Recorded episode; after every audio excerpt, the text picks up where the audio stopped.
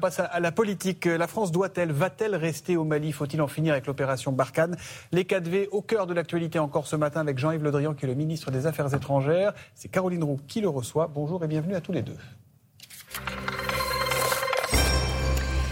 Bonjour Jean-Yves Le Drian. Bonjour. La France a pris acte de la décision du Mali de renvoyer notre ambassadeur, ce qui peut être vécu comme une humiliation. Elle prend acte, la France, mais va-t-elle en tirer les conséquences? Ce qui me frappe beaucoup, dans le comportement de, la junte mmh. qui a pris le pouvoir après deux coups d'État au Mali, c'est cette fuite en avant. La junte exclut. Elle exclut notre ambassadeur. Il y a quelques jours, elle excluait les forces spéciales danoises qui étaient venues à leur demande aider à combattre le terrorisme et accompagner les forces maliennes pour cela. Elle a exclu antérieurement euh, le représentant de ce qu'on appelle la communauté des États d'Afrique de l'Ouest qui était là pour euh, être le porte-parole de ces pays. Elle l'a exclu.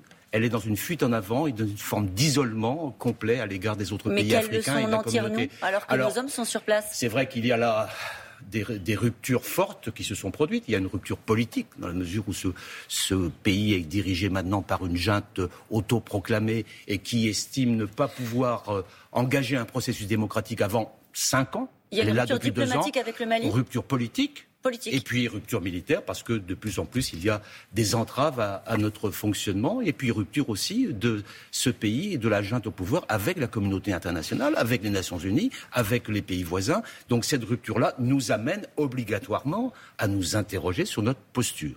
Et nous, allons, euh, nous avons engagé des consultations, parce que nous ne sommes pas le seul dans cette affaire. le combat contre le terrorisme euh, au, Sahel, ce n'est pas uniquement au Mali que ça se passe, ça se passe dans d'autres pays. Donc nous sommes aujourd'hui en discussion. Vous, vous laissez entendre, Jean que la décision de retirer les soldats français ne sera pas française Elle, sera européenne Elle sera française. Mais il faut que nous puissions discuter avec l'ensemble de nos partenaires, que ce soit les partenaires européens ou les partenaires africains sur la manière dont nous allons nous comporter demain pour continuer à combattre le terrorisme. L'hypothèse de rester est toujours dans votre esprit et dans l'esprit de la France Nous consultons, nous réfléchissons et nous allons agir dans les jours qui viennent. Sur quels critères vous réfléchissez? En fonction de la force que nous avons pour combattre le terrorisme avec d'autres. Parce que nous ne sommes pas tout seuls. Nous sommes avec les Africains, avec euh, le Burkina Faso, avec euh, le Tchad, avec la Mauritanie, avec le Niger. Ils sont combattants auprès de nous. Et nous sommes avec les Européens. Il y a dix pays européens qui sont présents. Et puis, il y a aussi la communauté internationale. Je vous poserai la question autrement, Jean-Yves Le Drian. Les conditions de notre maintien dans ces conditions au Mali sont-elles réunies? Je trouve qu'aujourd'hui, la situation ne peut pas rester en l'état. Et c'est la raison pour laquelle nous sommes engagés dans une consultation pour adapter notre dispositif à la nouvelle donne que provoque la junte au pouvoir euh, au Mali. Ça fait neuf ans qu'on est là-bas Oui, mais on a déjà beaucoup agi. Il y a énormément d'hommes, d'infrastructures qui sont installés à Gao. On ne déciderait pas de quitter le Mali comme ça, ça prendrait du temps ah, de toute façon, si on quittait le Mali, ça prendrait du temps. Mais aujourd'hui, le sujet, c'est comment est-ce que demain, on va continuer à combattre le terrorisme non seulement au Sahel, mais aussi dans la zone de, du Golfe de Guinée. Parce que les le combat continue, c'est ça que vous nous dites ce matin, mais il peut se passer, il peut être conduit, ce combat du Niger, il peut se par passer, exemple Il peut se passer autrement. On est en train de réfléchir à cette adaptation. Notamment au Niger ce serait plus... Ça peut être, ça peut être sous une autre forme, euh, à discuter avec euh, les différentes capitales africaines. Nous sommes dans ce débat-là. Il y aura à la fin de cette semaine euh, un sommet de l'Union africaine Qui, euh, est aussi qui a aussi une position extrêmement ferme à l'encontre de la junte qui est euh, autoritaire qui est au Mali.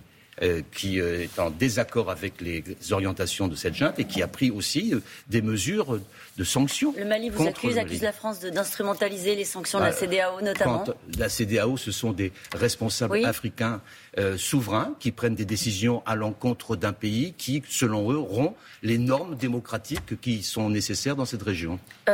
Vladimir Poutine, vous dites pas un pas de plus quand on parle de l'Ukraine et les commandos Wagner restent au Mali. Bah, c'est la décision de euh, l'autorité malienne de s'appuyer sur des mercenaires. euh, qui euh, aujourd'hui n'ont jamais fait la preuve de leur capacité à lutter contre le terrorisme. On les a vus en République centrafricaine. Ce sont des gens qui font des exactions, ce sont des gens qui se servent directement mm. sur les ressources du pays et qui ont pour principal objectif de protéger la junte au pouvoir. Quand, quand, on voit comment les choses se passent et peut-être vont se terminer au Mali, il y a des gens qui vous regardent ce matin et qui disent 53 soldats français sont morts. Euh, est-ce que cette opération est un échec? Moi, j'étais ministre de la Défense au moment hein où euh, les opérations ont commencé Je me souviens du premier mort, le chef de bataillon euh, Damien Boiteux. Et puis, euh, il y a eu euh, récemment le 53e, le brigadier Martin. la France a, été au rendez-vous du combat contre le terrorisme, à la demande de ces pays. La France a payé le prix du sang. Et je souhaiterais vraiment que cela soit respecté. Elle est venue à la demande de ces pays. Peut-elle repartir à la demande de ces pays aussi, Elle est venue à la demande de ces pays. Elle est venue aussi de ces pays, parce qu'il n'y a pas que le Mali. Elle est venue à la demande de ces pays. Elle est venue aussi en accord avec euh, les Nations Unies, parce que tous les ans, les Nations Unies, le Conseil de sécurité mandatent à la fois la force Barkhane et puis les forces des Nations Unies pour maintenir la paix dans cette région. Il serait opportun que la junte s'en rende compte. La perspective de voir nos soldats rester au Mali, Jean-Yves Le Drian, est crédible? On se parle La perspective de continuer à se battre contre le terrorisme est tout à fait essentielle. Au Mali ou ailleurs au Sahel et dans toute l'Afrique de l'Ouest. C'est dit. Euh, en Ukraine, Jean-Yves Le Drian, sommes-nous entrés euh, dans une logique de guerre? Je ne vais pas vous cacher, la situation est très grave. Il y a des dizaines de milliers de soldats russes aux frontières euh, de l'Ukraine. Il va y avoir dans les jours qui viennent des manœuvres militaires euh, en Biélorussie avec les forces russes et, les forces bélorusses aux frontières de l'Ukraine. Euh, tous les, éléments sont réunis pour qu'il y ait euh, une intervention. Un danger clair et imminent, dit Boris Johnson. Danger clair et imminent C'est un danger clair et imminent, mais à cette heure, nous n'avons aucune information sur la volonté du président Poutine de passer à l'action. Et donc, l'heure est toujours à prioriser la désescalade. C'est au président Poutine de dire s'il préfère la confrontation à la négociation. Et nous, nous sommes favorables à ce qu'il y ait négociation. C'est possible. Sur quoi Est-ce que vous voyez une condition posée par Vladimir Poutine à l'OTAN, aux Européens, à l'Occident qui soit acceptable Il y a deux sujets différents, mais qui sont complémentaires. Il y a d'une part euh, la discussion, la négociation sur la situation en Ukraine. Il y a déjà eu une petite avancée qui était l'autre jour la réunion de ce qu'on appelle le format Normandie. C'est-à-dire c'est un format où on retrouve à la fois les Russes, les Ukrainiens, les Allemands et les Français qui négocient sur la base d'un accord qui a eu lieu il y a maintenant quelques années à Minsk en, 2014. Ce format Normandie, il a entériné, et c'est la première fois qu'il se réunissait depuis quatre ans, depuis deux ans, pardon, il a entériné euh, la, le maintien du cessez-le-feu. Il a fait un communiqué. Il y a déjà eu une avancée modeste, mais qui peut se poursuivre. Ça, c'est la situation en. Ukraine. On peut aboutir à un accord, puisque les éléments de l'accord, on les connaît. Maintenant, il faut les volontés politiques pour le faire. Et puis, il y a plus largement la question de la sécurité globale de l'Europe. Parce qu'aujourd'hui, il n'y a plus de règles. Il y avait auparavant, depuis la fin du XXe siècle, toute une série d'accords qui existaient sur euh, le contrôle des armes, sur euh, la transparence des manœuvres. Ça n'existe plus. Il faut retrouver les formes de la sécurité collective en Europe. Avec les Russes, avec, les Américains, avec, les Russes et avec les Européens et avec les Américains. Euh, on, connaît, on, sait où il faut parler de cela.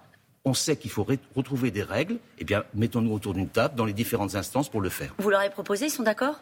Pour l'instant, il y a des réserves, mais euh, il faut poursuivre le dialogue Est-ce que dans cette histoire, Jean-Yves Le Drian, il n'y a pas aussi une part de surenchère de la part des Américains?